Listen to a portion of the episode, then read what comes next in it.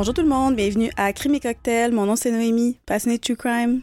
Et moi c'est Jessica, tout autant passionnée de True Crime. Merci d'être de retour avec nous pour un nouvel épisode spécial Zodiac. Vous le savez, ça nous fait toujours tellement plaisir de vous revoir au rendez-vous. Et pour nous, ben, ça nous fait un petit plaisir un petit peu plus particulier, plus souligné lorsque vous êtes avec nous pour nos épisodes spéciaux Zodiac. Parce que, ben, si vous l'aviez pas compris, moi, je suis une passionnée d'astrologie. Puis Noémie, ben, c'est une passionnée de tueurs en série. Fait que voici la formule spéciale Zodiac. la formule gagnante.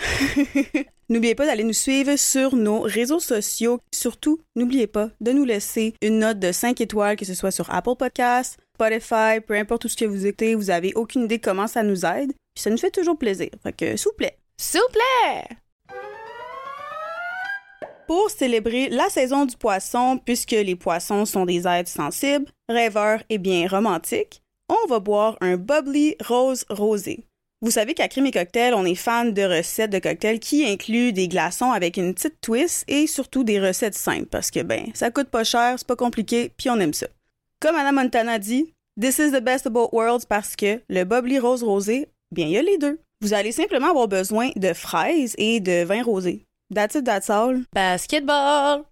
Vous allez devoir couper vos fraises en tranches et les placer dans votre bac à glaçons en forme de rose. Le mieux, c'est d'avoir un bac à glaçons qui a quand même une forme carrée ou qui a un peu d'espace dedans pour que vous puissiez vraiment faire la forme d'une rose. Ensuite, vous allez verser un peu de vin rosé dans chaque compartiment où ce que les fraises en forme de rose sont et les mettre au congélateur. Une fois congelés, prenez vos glaçons rose rosés, mettez-les dans un verre et remplissez avec le même vin rosé que vous avez utilisé plus tôt. C'est une petite recette qui coûte pas cher, mais qui va impressionner n'importe quel de vos invités, croyez-nous. Dans cette économie, là, ça se prend tellement bien. J'aime ça aussi d'apporter, tu sais, tu bois du vin, mais tu bois pas vraiment du vin, tu sais, c'est comme un, ben, un, petit, un petit kick de plus, une twist, comme qu'on aime ça à Crémy Cocktail. Un petit vin slusheux, fraiseux. J'aime ça. On a sorti un nom tellement fancy, finalement, on pourrait juste appeler ça comme ça. c'est peut-être un petit peu moins gracieux ça va peut-être un peu moins attirer le monde. Moi, on dirait, c'est sûr, je commanderais ça dans un bar, tu sais. On va y aller avec notre note pour le drink? Et moi, je pense que je vais y aller pour un bon 9 sur 10. C'est vraiment comme boire un bon vieux vin rosé, mais avec une bonne petite twist. Par contre, je pense que le choix de vin est vraiment crucial. Si tu prends, mettons, du galop, ça va peut-être être un 5 sur 10. C'est tout. Moi aussi, un 9 sur 10. J'aime ça la petite touche avec les fraises en forme de rose. Mais c'est ça, comme tu as dit, le choix de vin est très important. Fait que si vous voulez avoir un, bon résultat, une bonne expérience, achetez un vin qui, qui vous rejoint puis que vous aimez. Parce que sinon, ça risque d'être peut-être moins le fun. Un vin qui vous rejoint. Mon Dieu, la SAC, vous devriez m'appeler pour faire des. Comment t'appelles ça quand tu fais des annonces, là? C'est quoi cette job-là? Travailler dans le marketing? I guess, je sais pas. Je sais pas s'il y avait un titre précis pour les personnes qui font les slogans pour les, les annonces qui passent à la radio ou la télé. Là. Genre agent publicitaire. J'ai pas les études, mais comme vous voyez, j'ai beaucoup de créativité. C'est sûrement parce que je suis un poisson. T'as dit créativité? bon, il me manque, il me manque peut-être quelques cellules, mais j'ai un bon fond, ok? Sur ce, Cheers! Chien. En attendant de devenir des professionnels dans le marketing et dans la publicité, ben on va continuer de vous offrir des épisodes et cette semaine, c'est le lancement officiel de la saison du poisson. C'est une saison du zodiaque particulièrement spéciale parce que ben Noémie est un poisson. Si vous êtes fortuné comme moi et que vous avez la chance d'avoir un poisson dans votre entourage, ben vous savez que ce sont des êtres profonds, sensibles, drôles et fidèles. Si les poissons parlent un langage universel, c'est clairement celui de l'humour noir. Comme il s'agit du deuxième épisode spécial Zodiac portant sur le signe du poisson, on va s'arrêter là pour la courte description, mais John Wayne Gacy voit le jour le 17 mars 1942 à Chicago, dans l'Illinois, aux États-Unis. John Wayne Gacy marque l'histoire du true crime et l'imaginaire lorsque les policiers font la macabre découverte sous son plancher. 26 jeunes hommes sont empilés sous les lattes du dit plancher, sont ligotés et un tissu est enfoncé dans leur bouche. On va également retrouver le corps de quatre autres jeunes hommes dans une rivière tout près du domicile de John Wayne Gacy. La communauté est complètement choquée. Le même homme qui a torturé, violé et assassiné 33 jeunes hommes était en fait très apprécié par le voisinage. Très souvent, il enfilait un costume de clown et il passait le temps en divertissant les enfants. Clown de jour, meurtrier de soir. Le parallèle marque l'imaginaire et traumatise les États-Unis et encore à ce jour, la simple mention du clown tueur, c'est assez suffisant pour faire frissonner même les plus fascinés par la criminalité. La manière absolument froide, tordue et gratuite avec laquelle il s'est attaqué à de jeunes adolescents et des enfants innocents, ça fait juste ajouter à la liste des atrocités commises par John Wayne Gacy. Il est condamné à mort et en guise de dernier repas, il va réclamer une chaudière de poulet frit KFC, des frites, une douzaine de crevettes frites, un casseau de fraises pour balancer le tout et un coke diète.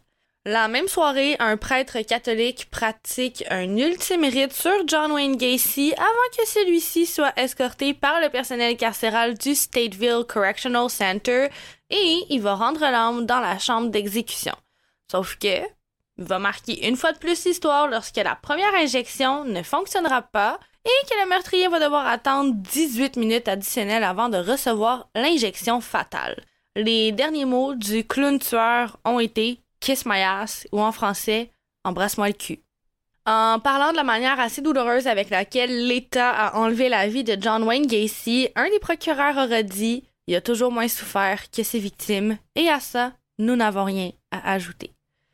Serait normal d'estimer qu'après avoir présenté un tueur aussi tordu que Wayne Gacy, on pourrait avoir atteint un quota en matière d'esprit tordu, mais nos sources pour le cas d'aujourd'hui sont de famouspeople.com, biography.com, murderpedia.com, allthatisinteresting.com, medium.com, lidsverse.com et Wikipédia. Un petit avertissement avant d'entamer cet épisode, une bonne partie des crimes allégués par les meurtriers ont été démentis. Donc, c'est vraiment, vraiment plus difficile de rendre un hommage adéquat aux victimes des tueurs, ni même de savoir qui elles sont.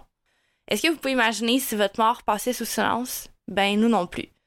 Fait que même si on n'est pas en mesure de vous donner des détails, de vous présenter la vie de chacune des victimes, on vous invite fortement à les garder dans vos pensées tout au long de cet épisode parce que cet épisode et ce podcast va toujours être pour les victimes. Trauma avertissement, cet épisode va parler de bestialité, de violence sexuelle, de pédophilie, de cannibalisme et de meurtres extrêmement graphiques. Otis Elwood Toole est né le 5 mars 1947 à Jacksonville, en Floride. Il était le huitième enfant d'une famille de neuf.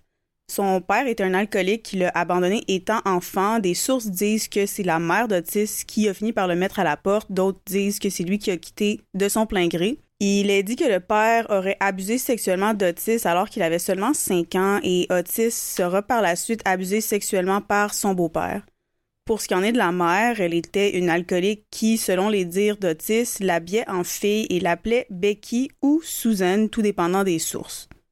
Il a dit que sa mère était extrêmement cruelle et qu'elle était une fanatique religieuse. Elle était extrêmement stricte avec ses enfants et apparemment elle avait perdu trois enfants en bas âge et elle devait travailler pour subvenir aux besoins de sa grande famille.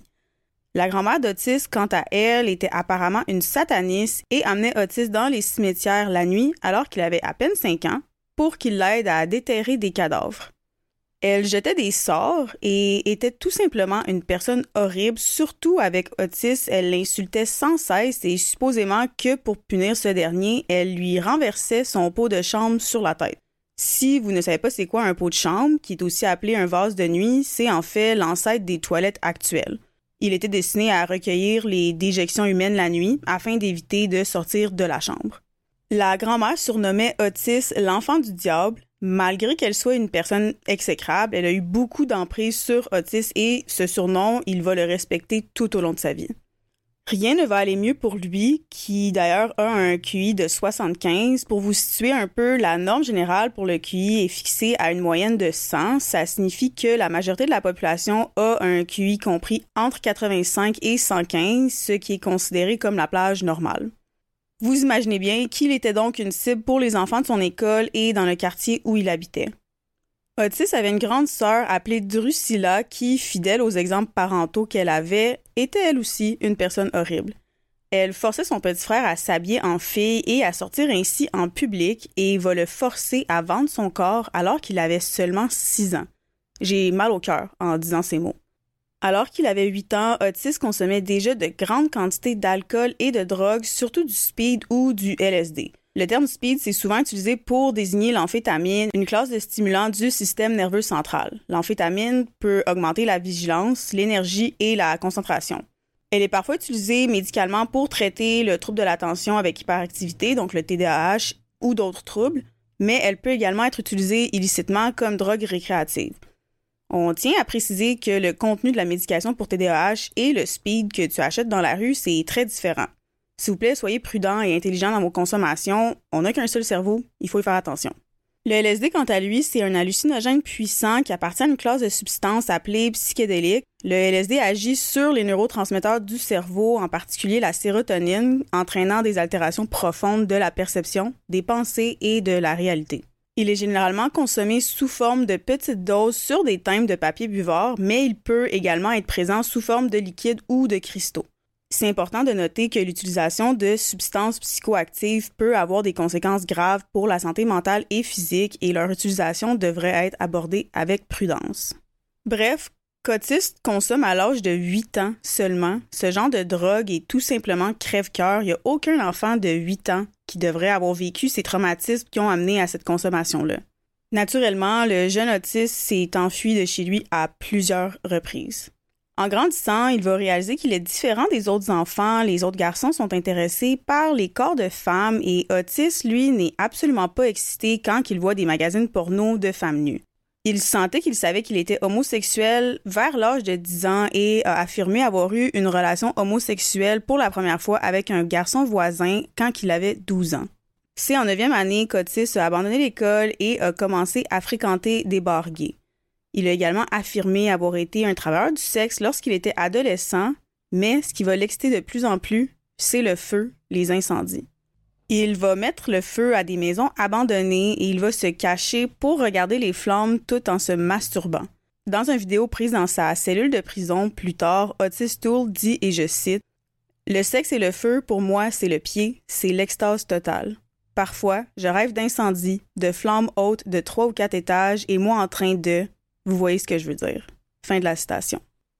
Il va être souvent arrêté et incarcéré. La première fois va être à l'âge de 17 ans le 7 août 1964, que ce soit pour des crimes comme des cambriolages ou autres. À 25 ans, il avait déjà plus de 13 condamnations à son dossier.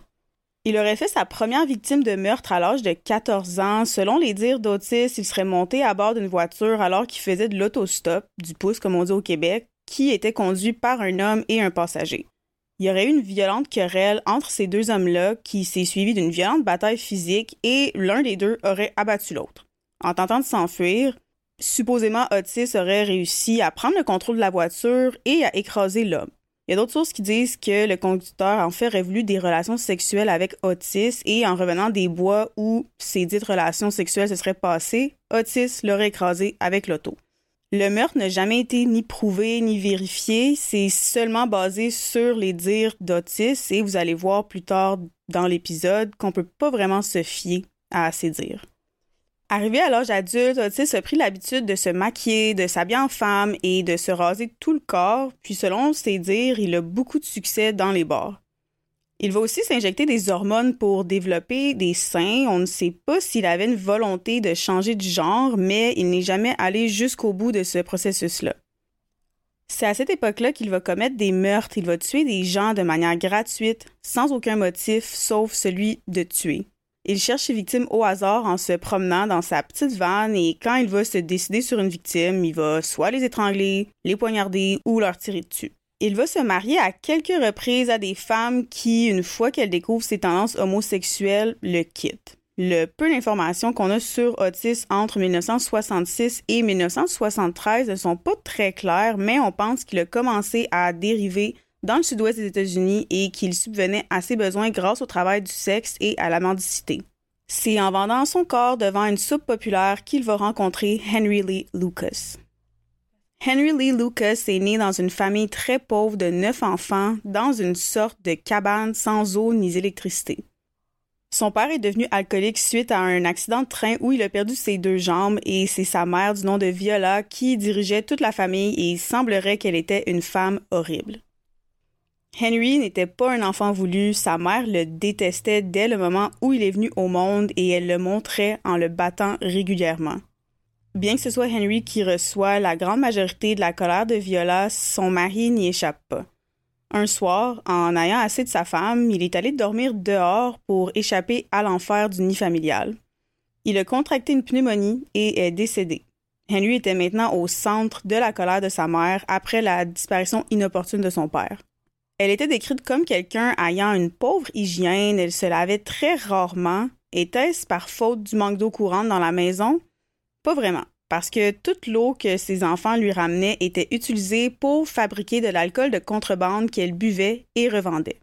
En plus de ne pas se laver parce qu'elle préférait garder l'eau pour en faire de l'alcool, elle forçait son mari quand il était encore en vie et ses enfants à la regarder alors qu'elle se livrait au travail du sexe dans la maison familiale.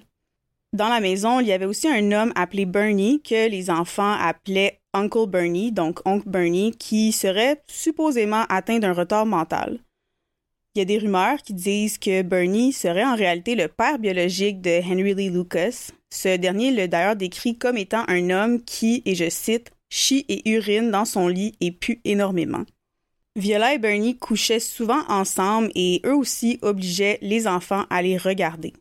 Quand Henry est entré à l'école en 1943 à l'âge de 6 ans, Viola, dans sa méchanceté, l'habillait délibérément en fille, allant même jusqu'à lui coiffer les cheveux en boucle de saucisse, puis l'envoyait à l'école, tout habillé en fille, sauf qu'il était pieds nus. Non seulement obligé de faire face à l'antagoniste de ses camarades de classe, il a également dû faire face à la colère de Viola lorsqu'un professeur, ayant pitié de lui, a acheté une paire de chaussures au jeune Henry. Viola a battu son fils pour avoir accepté la charité.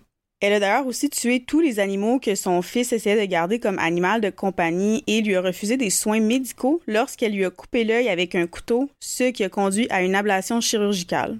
Il avait environ sept ans quand c'est arrivé et l'œil aurait été assez mal fait et Henry a eu d'énormes complexes à cause de son œil qui était très voyant. Nous avons mis une photo sur Instagram si vous voulez voir. Certaines sources disent que c'est en jouant avec un de ses frères qui s'est passé une sorte d'accident et c'est comme ça qu'il a perdu son œil. Bref, faites ce que vous voulez avec cette information.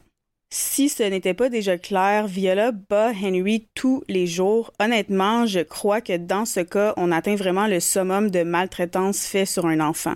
Un jour, Viola a battu Henry avec un morceau de bois si fort qu'il a plongé dans le coma par intermittence pendant trois jours c'est finalement oncle Bernie qui a amené Henry à l'hôpital.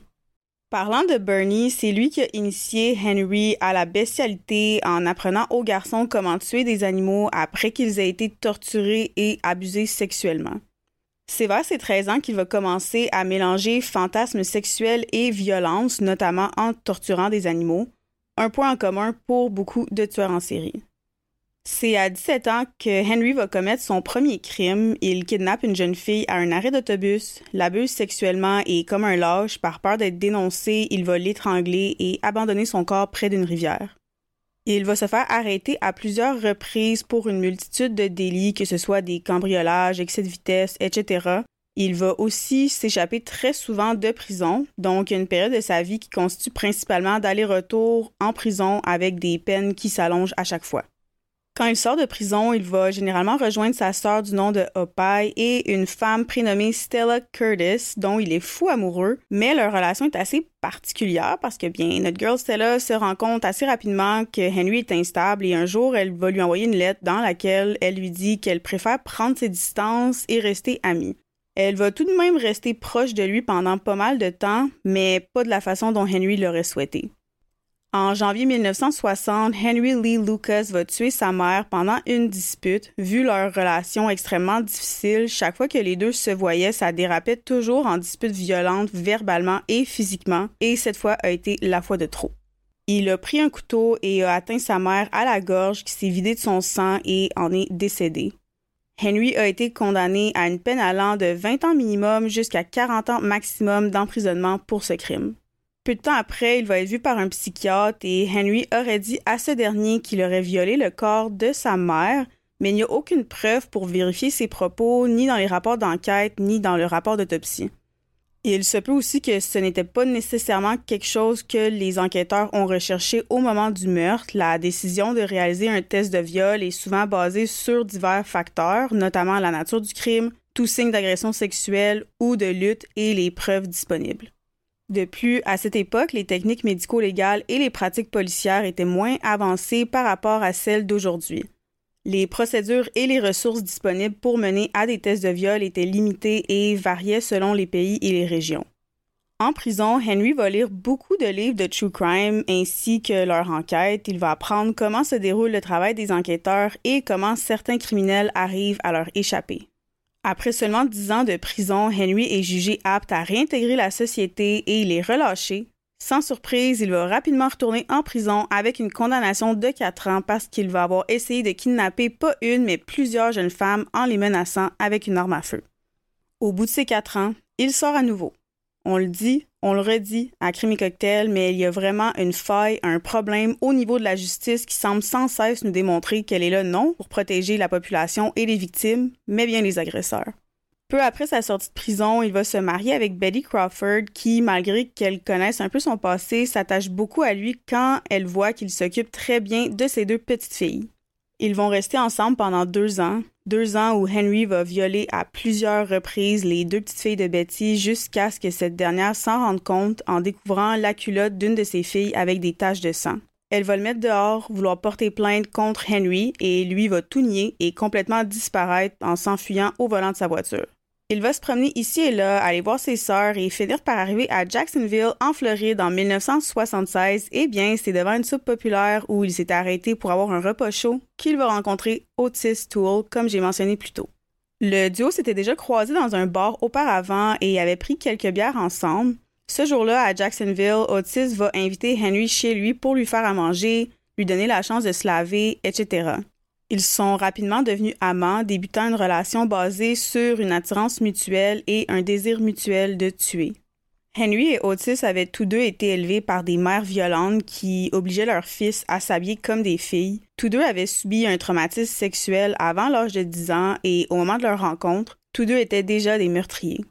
À l'époque, Otis partageait une maison avec sa mère Sarah et son mari Robert, la femme d'Otis, Novella, un neveu, Frank Powell Jr. et Frida Powell, qui est la nièce d'Otis, qui est âgée de 11 ans. Il est aussi dit que Frida était atteinte d'un retard mental. La famille Toole était plutôt habituée à ce qu'Otis ramène chez lui des hommes soi-disant étranges de la soupe populaire. Sarah Pierce, une invitée de la maison et non la mère de Otis, a déclaré plus tard à la police qu'Otis ramenait souvent des hommes à la maison à des fins sexuelles. En plus de ses tendances homosexuelles, Otis aimait également regarder ses invités masculins avoir des relations sexuelles avec sa femme, Sarah Pierce, et sa nièce mineure. Qu'on soit clair ici, Frida n'avait pas de relations sexuelles consentantes. Elle était violée et c'est complètement dégueulasse qu'aucun des adultes présents ne soit venu à son secours. Henry s'est adapté à sa nouvelle maison et a bien vite partagé la chambre principale avec Otis après que Novella a été envoyée chez les voisins. Pour ne pas entrer dans trop de détails, Henry va trouver un emploi, le quitter, puis revenir à Jacksonville. La famille, si on peut l'appeler de cette façon, va déménager dans une nouvelle maison. Henry va commencer à travailler à domicile dans le commerce de la ferraille et lui et Frida, ou Becky, comme Henry la surnommait, a commencé à passer plus de temps avec lui et une relation entre guillemets s'est développée. En gros, Frida a été groomed par Henry. Le terme français équivalent pour sexual grooming, c'est le grooming sexuel ou simplement le grooming. Il s'agit d'un comportement où un adulte établit une relation avec un mineur en vue de l'exploiter sexuellement. Le grooming peut impliquer des manipulations émotionnelles, la création de la confiance et d'autres tactiques visant à préparer la victime à des activités sexuelles et ou à des abus. Ce comportement est évidemment illégal. Après la mort de la mère d'Otis, la famille va faire des allers-retours un peu n'importe où aux États-Unis et Jacksonville. Un jour, Henry va se faire arrêter pour vol d'auto et les enfants, Frank et Becky, ont été rendus à leur mère biologique, Drusilla Carr, qui va se suicider en 1981. Suite à la mort de la mère de Becky, Henry et Otis vont venir la chercher au refuge où elle et son frère ont été envoyés. Comme ma co-animatrice vous l'a expliqué un peu plus tôt, Otis Toole et Henry Lucas, ils sont particulièrement attirés l'un envers l'autre, particulièrement en raison de leur passé très similaire. Ils ont déjà tous les deux commis des meurtres et ils ont déjà tous les deux un grand désir de recommencer. On va juste dire que le duo, ben, manquait pas d'aspects sur lesquels connecter. Peu de temps après leur rencontre et après être tombés éperdument amoureux, ils vont décider d'embarquer dans une voiture et de traverser les États-Unis. On pourrait penser ici qu'il s'agit d'un petit road trip inoffensif, romantique, mais on est à crime et cocktail. Le but de ce voyage était de créer un carnage, rien de moins. Comme mentionné en début d'épisode, malheureusement, c'est vraiment, vraiment difficile de savoir avec certitude ce qui s'est passé lors de leur pèlerinage mortel. On va d'abord vous présenter les informations vérifiées, validées, et ensuite on va tomber dans la portion confession parce que c'est pour cette exacte portion qu'Otis Tool et que Henry Lucas vont passer à l'histoire. Linda James Phillips, c'était une enseignante que tous les élèves adoraient, le personnel, en fait tout le monde qui connaissait Linda l'adorait. Elle aussi, elle adorait pratiquer le métier de ses rêves et elle le pratiquait à Dallas, au Texas, jusqu'au jour où elle disparaît le 8 août 1970. Elle vient tout juste de rentrer d'une petite soirée qui a été organisée par ses parents et c'est vraiment anormal qu'elle soit pas rentrée à la maison, considérant le fait que tout le monde l'a bel et bien vu embarquer à bord de son véhicule, prendre la route vers son domicile. On se demande vraiment où elle est. Ce qu'on sait pas, c'est que Henry Lee Lucas y a vu le véhicule et l'enseignante à bord de celui-ci lorsqu'elle a immobilisé la voiture à un panneau d'arrêt. Il a ouvert la portière, il a sorti son pistolet et il a forcé Linda James Phillips à prendre le siège passager alors que lui, il a pris place derrière le volant. On retrouve le corps de Linda James Phillips brutalement mutilé le 10 août 1970. Elle a été brutalement poignardée à la poitrine, dans l'estomac, aux épaules et à la gorge. Clammy Curtis, c'était un patrouilleur qui vivait à Huntington, en Virginie, et il va avoir 30 ans lorsqu'on retrouve son corps le 3 juillet 1976. Il est menotté à sa voiture avec les mêmes menottes qu'il portait sur lui s'il devait arrêter un criminel, et il a été assassiné d'une balle à la poitrine, assassiné par Otis Toole et par Henry Lucas. Le 11 novembre 1977, Henry Lucas est en arrêt au Texas, dans le comté Harrison, lorsqu'il s'arrête faire le plein d'essence et à cet endroit, il va remarquer Lily Pearl Darty et il est aussitôt attiré par la magnifique jeune femme seulement âgée de 18 ans. Il va l'aborder, lui proposer de l'amener là où elle a besoin d'aller et elle va accepter. Sans le savoir, Lily Pearl Darty vient de signer son arrêt de mort. Elle subit une violente agression sexuelle et se fait froidement assassiner d'une balle dans la tête et Henry Lucas va ensuite jeter sa dépouille dans un boisé près de Marshall, toujours au Texas. Ça va être des randonneurs qui vont faire la macabre découverte quelques jours plus tard. À la fin octobre 1979, Henry Lucas attaque de nouveau. Il assassine Deborah Louise Jackson après l'avoir abusée et elle avait seulement 23 ans lorsque Henry Lucas lui a enlevé le droit de vivre une longue vie heureuse. Lorsqu'on retrouve son corps, il est complètement nu sauf pour ses pieds qui sont toujours vêtus de ses bas orange, ce qui va lui valoir le surnom de la victime aux bas orange. Et tragiquement, Deborah Louise Jackson ne sera identifiée que 40 ans plus tard, alors qu'en 2019, sa sœur se connecte à un de ces sites qui existent pour en apprendre plus sur nos ancêtres et que donc son ADN va être disponible dans la banque de données. 40 ans. Une petite note assez importante, là, le, meurtre de Deborah Louise Jackson, c'est malheureusement encore un des meurtres pour lesquels on demeure incertain. Henry Lucas pourrait en fait ne pas être le véritable auteur de son assassinat. On a quand même décidé de la glisser ici parce que ben, même s'il s'agit pas d'une victime qui a été assassinée par Henry Lucas, demeure qu'elle a perdu la vie de manière complètement injuste et qu'elle figure quand même sur la liste du duo tueur. Le 26 avril 1981, Henry Lucas entre par effraction dans un appartement pour le cambrioler. Il est vraiment surpris lorsqu'il réalise que la gardienne Diana Lynn Bryant, elle est dans l'appartement. Elle est âgée de 17 ans et elle est complètement terrorisée et Henry Lucas allègue avoir adoré remarquer la terreur dans ses yeux lorsqu'il a enroulé le tuyau de la balayeuse autour de son cou et qui a serré jusqu'à ce qu'elle perde la vie. Le 27 juillet 1981, Adam Walsh et sa mère passent un lundi comme les autres. Adam a 6 ans et a la vie devant lui. C'est un jeune garçon sportif, drôle, allumé, vif d'esprit et sincèrement qui comble ses deux parents de bonheur. Justement, sa mère feuillette le catalogue Sears et elle va remarquer qu'il y a une lampe en vente qui l'intéresse. Elle va donc embarquer son fils dans sa voiture et elle va se rendre au Hollywood Mall situé à Hollywood, en Floride. Pour ceux qui sont un peu plus vieux, je sais pas si vous vous souvenez ou même si vous avez déjà expérimenté ça, mais il y avait des genres de petits kiosques dans les magasins, les magasins grande surface surtout, comme les épiceries, les Walmart, les Sears, euh, les Zellers. C'est comme des petites stations où il y avait plein de jeux, des jeux vidéo, puis ben nos parents nous dompaient là pendant qu'ils allaient faire leur commission. Moi par exemple, je me souviens fortement que j'étais en train de jouer à la Nintendo 64 pendant que ma mère faisait l'épicerie, puis bizarrement, c'est juste en faisant mes recherches que je me suis rappelé que ça existait. Je me suis demandé pourquoi est-ce que c'est disparu. Je me suis dit, est-ce que le monde est devenu de plus en plus tordu et que la confiance envers autrui, c'est juste de plus en plus perdu? Bref, pour en revenir à Adam, il laisse sa mère chasser la lampe en vente pendant que lui passe se divertir dans une petite station de jeu dans laquelle il va s'amuser avec une console Atari 2600. Quelques temps plus tard, la mère d'Adam passe à la station pour récupérer son fils et la station est complètement vide. Même tous les autres enfants qui y étaient à la base n'y sont plus.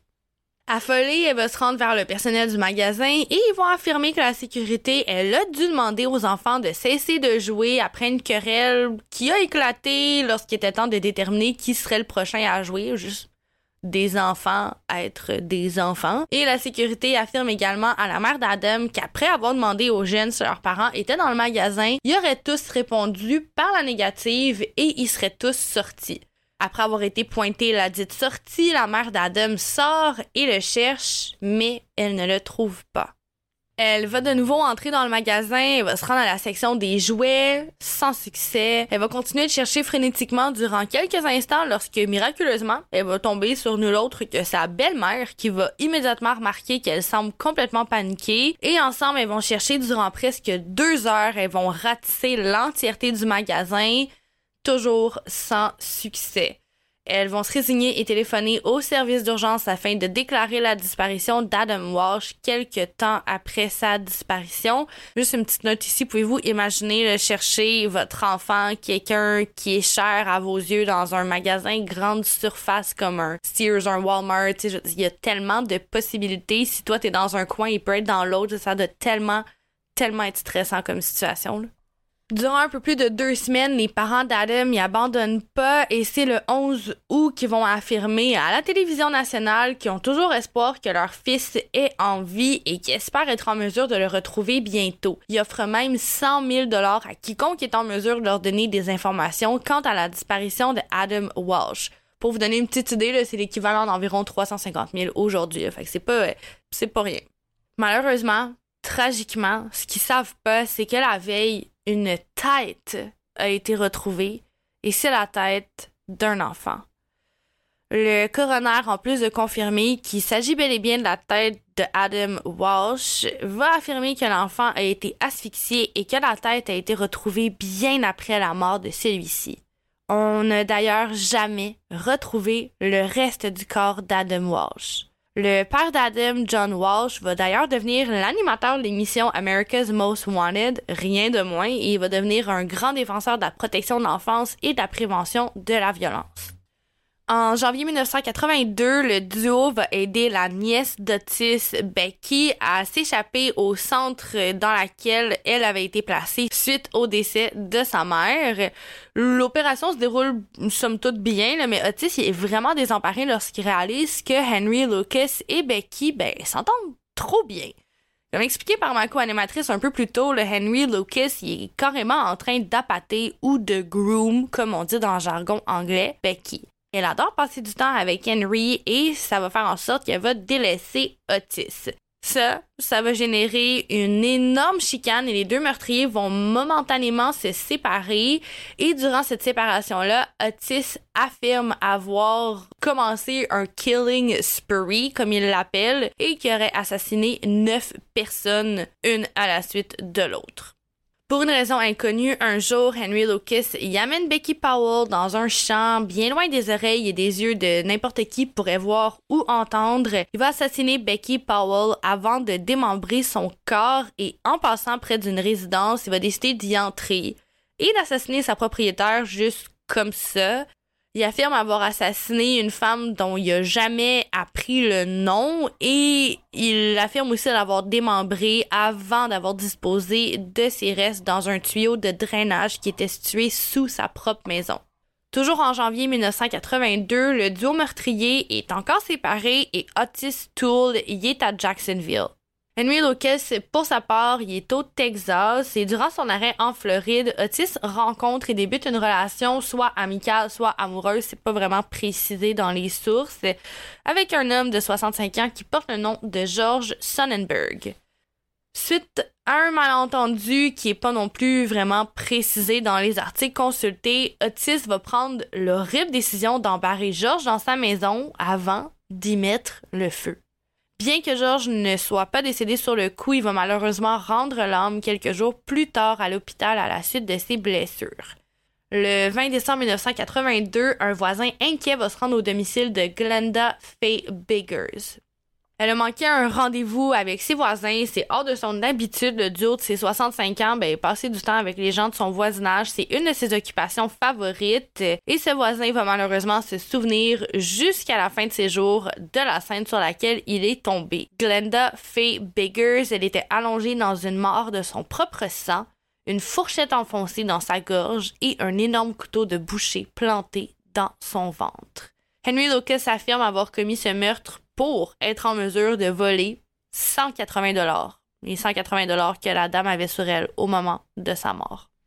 Les sources se contredisent un peu ici, mais il y a certaines sources qui affirment que Otis Toole a été arrêté en avril 1983 après avoir incendié un autre bâtiment et avoir été épinglé. Mais il y a d'autres sources qui affirment qu'il s'est fait passer les menottes parce que les enquêteurs avaient conclu que c'était le meurtrier de George Sonnenberg. Dans tous les cas, il a vraiment pas pris longtemps après l'arrestation de Otis Toole avant que celui-ci avoue avoir assassiné George Sonnenberg mais pour l'instant, ses confessions s'arrêtent là. Parallèlement, au Texas, Henry Lucas va croiser le chemin de Laura Jean Donez. Elle a 16 ans et elle erre dans les rues en plein jour après avoir pris la décision de faire l'école buissonnière. Elle va accepter de passer du temps en compagnie de Henry Lucas et vous vous doutez de la suite. Le 18 avril 1983, un travailleur remarque de la fumée qui semble s'échapper d'un boisé. Il va automatiquement alerter les autorités qui, persuadées de se rendre dans la forêt pour éviter de propager un grand feu, vont plutôt tomber sur le corps partiellement brûlé de Laura Jean Donez. Elle a été violemment frappée à la tête à plusieurs reprises, elle a été agressée sexuellement et il y a plusieurs marques sur son corps qui laissent croire qu'elle a été torturée. Puis quelques jours plus tard, Henry Lucas va se faire épingler par les policiers, mais miraculeusement pour lui, il se fait pas approcher parce qu'il est soupçonné d'avoir participé dans l'un des nombreux meurtres qu'il va plus tard avouer. Il se fait pas non plus épingler parce que les policiers le soupçonnent d'être impliqué dans l'assassinat de Laura Jean Donez. Il se fait plutôt arrêter parce qu'il est en possession illégale d'un arme à feu.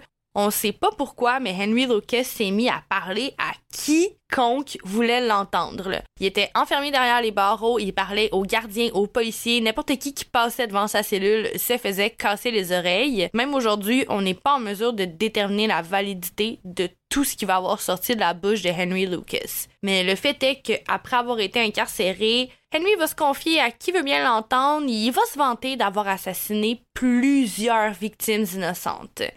Plusieurs ont perdu la vie de ses mains, alors qu'il y en a plusieurs qui ont été assassinés en duo avec son partenaire d'affaires allégué, Otis Toole. Il va même jusqu'à donner plusieurs détails et à affirmer que plusieurs de leurs victimes ont terminé sur le barbecue, cuite, mangé. Des victimes consommées en tête à tête par les meurtriers.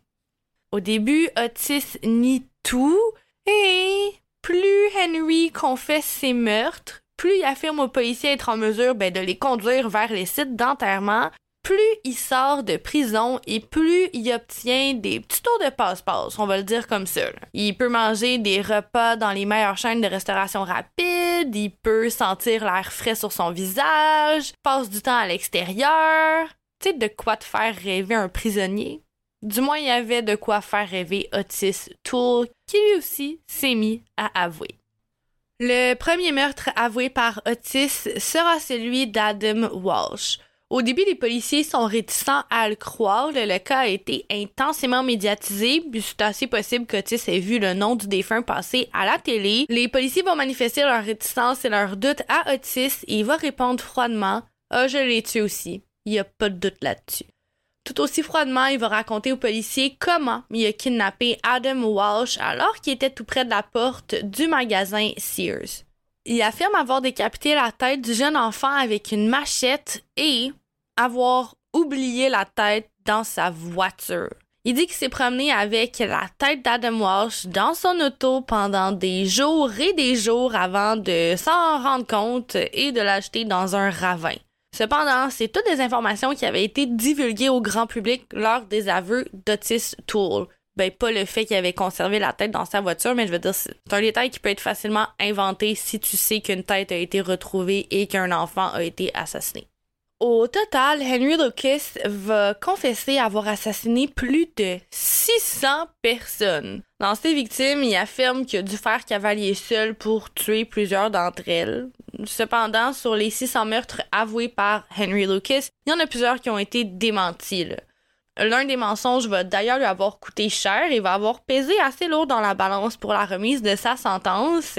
Il va avoir affirmé aux autorités qu'il était l'auteur de l'assassinat de Laura Mary Purchase le 5 mars 1983. C'est cependant prouvé que son ADN ne correspond pas à celle retrouvée sur et dans le corps de Laura Mary. Et c'est seulement en 2021 qu'un homme va être finalement arrêté pour le meurtre de Laura Mary Purchase. Combien d'autres victimes le réel meurtrier a-t-il pu assassiner entre-temps? Genre beaucoup trop, juste à cause d'un mensonge que lancé Henry Lee Lucas au policier. Et ça, c'est un mensonge parmi tant d'autres. Pourquoi est-ce qu'il a autant menti? Ouvre la station, j'ai fait passer la police pour des cons. J'étais là pour détruire les autorités du Texas. Fin de la station. Les motivations sont assez claires, mais de manière absolument tragique, la soif de destruction de Henry Lucas, en plus d'avoir coûté la vie à de nombreuses victimes, ben, va avoir empêché celle-ci d'obtenir une vraie justice, une vraie commémoration, puis un vrai hommage. Il est difficile de savoir l'étendue des crimes de Henry. Comme ma co-animatrice l'a si bien dit, c'était simplement un menteur compulsif qui était aussi un être extrêmement manipulateur et qui s'est beaucoup amusé avec les policiers. Malgré le fait qu'il a été prouvé que leurs déclarations étaient souvent en fait franchement exagérées et qu'ils n'ont pas tué autant de victimes qu'ils l'affirment, il reste qu'ils ont quand même assassiné des victimes innocentes de manière extrêmement violente. Au final, les enquêteurs estiment qu'il aurait fait près de 200 meurtres, dont 108 en duo avec Otis. Henry Lee Lucas va être condamné à la peine de mort en 1984 pour 19 meurtres. Le chiffre est bien petit comparé à celui estimé des victimes. On le voit souvent dans des cas de tueurs en série. Malheureusement, souvent, la police manque simplement de preuves. Il est fréquemment difficile d'identifier les victimes et les procédures judiciaires coûtent extrêmement cher. C'est pourquoi, avec 19 condamnations, la justice n'a pas poussé plus loin, ce qui doit être tellement difficile pour les familles des victimes qui restent dans un certain brouillard, même s'ils savent que le meurtrier a été condamné. En 1998, George W. Bush, qui était gouverneur du Texas à cette époque, va modifier la peine de mort de Henry Lee Lucas en une peine d'emprisonnement à vie. Des années plus tard, le couple continue toujours de se parler occasionnellement au téléphone. Ils se remémorent des événements qui ont pris place lors de leur union mortelle et un jour, Otis Toole va demander à son ami de longue date Ouvre la station. Tu te souviens comme j'aimais les vider de leur sang Il y en avait qui goûtaient comme de la vraie viande quand il était cuite avec de la sauce barbecue. Ferme la citation. Petit fun fact qui n'est pas vraiment un fun fact, Otis Toole aurait créé une sauce barbecue pour aller avec la viande humaine qu'il mangeait. Comme quoi la rédemption, c'est vraiment pas possible pour tout le monde. Même à ce jour, il continue et on prévoit qu'il va continuer d'en avoir pendant vraiment longtemps. Beaucoup, euh, beaucoup de spéculations quant à l'identité des victimes des meurtriers et quant au nombre exact de meurtres commis par le duo mortel. Il y a un documentaire paru en 2019 sur Netflix qui s'appelle The Confession Killer qui porte principalement sur la vie et les nombreux aveux de Henry Lucas. Même dans ce documentaire-là, on n'arrive pas à faire des conclusions satisfaisantes. Combien de victimes innocentes les tueurs tordus auront-elles assassinées? On le saura probablement jamais réellement. Et comme expliqué par ma co-animatrice, la sentence des deux meurtriers, elle a été changée de peine de mort à peine de prison à vie et c'est dans d'atroces souffrances après une violente cirrhose qui est une condition causée par le développement de cicatrices ou de lésions dans le foie que Otis Toole va rendre l'homme dans sa cellule froide le 15 septembre 1996. Il est âgé de 49 ans et il y a personne qui est venu récupérer son corps, il y a personne qui l'a réclamé et il y a personne qui a voulu l'enterrer. Otis Toole a été enterré dans le cimetière de la prison de l'État de la Floride. Il va donc rester en prison jusqu'à la fin de l'éternité. Je sais pas pour vous, moi je trouve ça un petit peu plus satisfaisant qu'une peine de mort. Le 12 mars 2001, on retrouve le corps de Henry Lee Lucas, également décédé dans sa cellule. Pour sa part, il est décédé suite à une insuffisance cardiaque. Il y a un aspect qui est vraiment tragique dans tout ça, c'est que ben on connaît l'histoire de Henry Lucas et de Otis Toole, mais peu connaissent celle de leurs victimes et cette injustice sans nom ne sera jamais résorbée. Jamais.